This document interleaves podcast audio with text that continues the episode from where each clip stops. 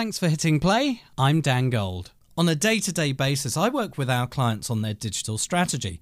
Now, that can be anything from their social media to website builds to apps and the content which populates these outlets.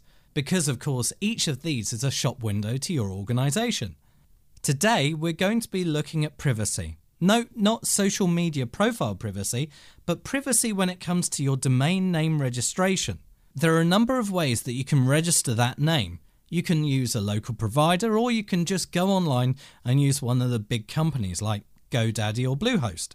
It's very important that you do check that any details you put in there have the highest level of privacy. You'll see that there's an option for hide my details or privacy.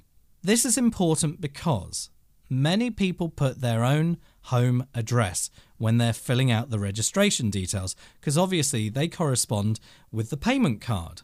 This isn't an issue if you're registering the domain name against the business address if you've got a bricks and mortar organisation, i.e., a store or an office somewhere.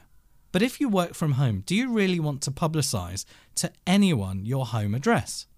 It's very simple to find out whether you're protected already. You can use a service such as who.is or whois.net. They're both comparable. And basically put your domain name into the search box. Scroll down. If you see your home address and too much information, get in touch with whoever you'd registered your domain name with and get it changed. You may have to pay a fee to get that information hidden.